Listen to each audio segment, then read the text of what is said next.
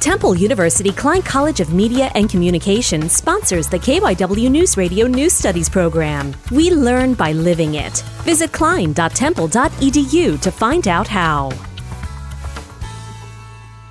St. Augustine Prep Football, one of the top ranked teams in New Jersey, has been back full time in school amongst the COVID 19 virus. Brady Small, a student and varsity athlete, shares his experience. So it started off in the summer. We didn't even know if we were going to have a season or not. Practices weren't the same as they were last year. There was just so many protocols that we had to go through in the summer just to even be able to train for the season uh, with like wiping down the bags and how many people we could have in the weight room.